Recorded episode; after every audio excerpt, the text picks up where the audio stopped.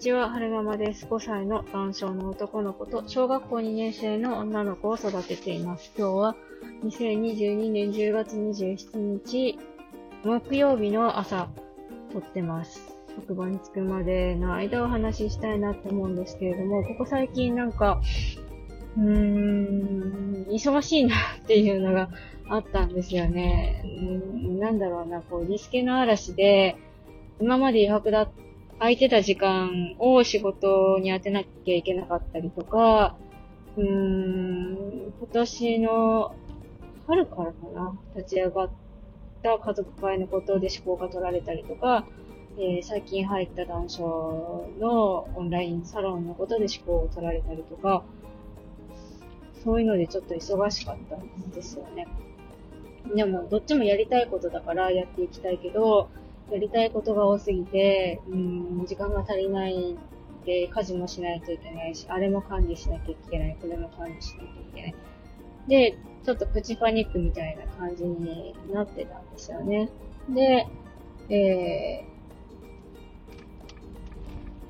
ー、なんでしょう。今日、さっき、森本先生の、あの、あー、お弁当がひっくり返った。朝食どうしよう。お昼ご飯が、ダメだ、もうこれ以上喋れないかもしれない。やばい、ちょっと、どうしようかな。途中で止まるか。よいしょ、誰もいないから途中で止まって、路中してお弁当を救出します。よいしょ。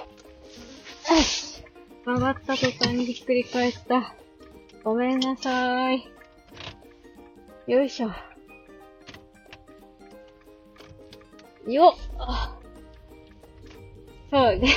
森本先生の配信を聞いていて、うんと、昨日ね、私が質問したことに対してちょっと答えてくださったんですよ。で先生が一日のスケジュールをサロンの方に公開されたので、えー、なんか余余白があって素敵ですねっていうお話をしたら、余白をどうやって作ってるのかっていうことに対して、えー先生が配信でお話ししてくださったんですけれども、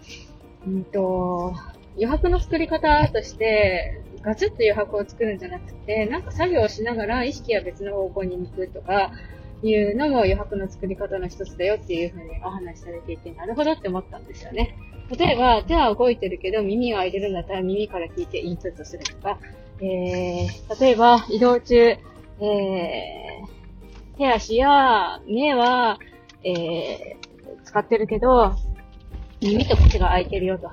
であれば、耳からインプットする作業に当てたりとか、今みたいに喋ってアウトプットするとか、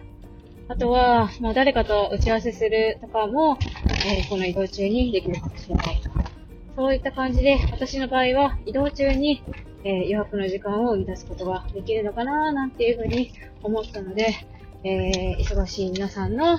えー余白の、あー、ワイパー動いた。えっ、と、忙しい皆さんの余白の作り作り方に、ちょっとしたら、ちょっとしたら、なんか言葉の使い方がおかしい。えっと、忙しい皆さんの余白の作り方のヒントになるかもしれないなと思って、ちょっとお話ししてみました。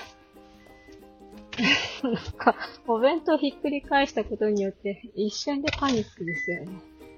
えーっと、最後までお聞きくださいましてありがとうございました。それでは、また。暑い。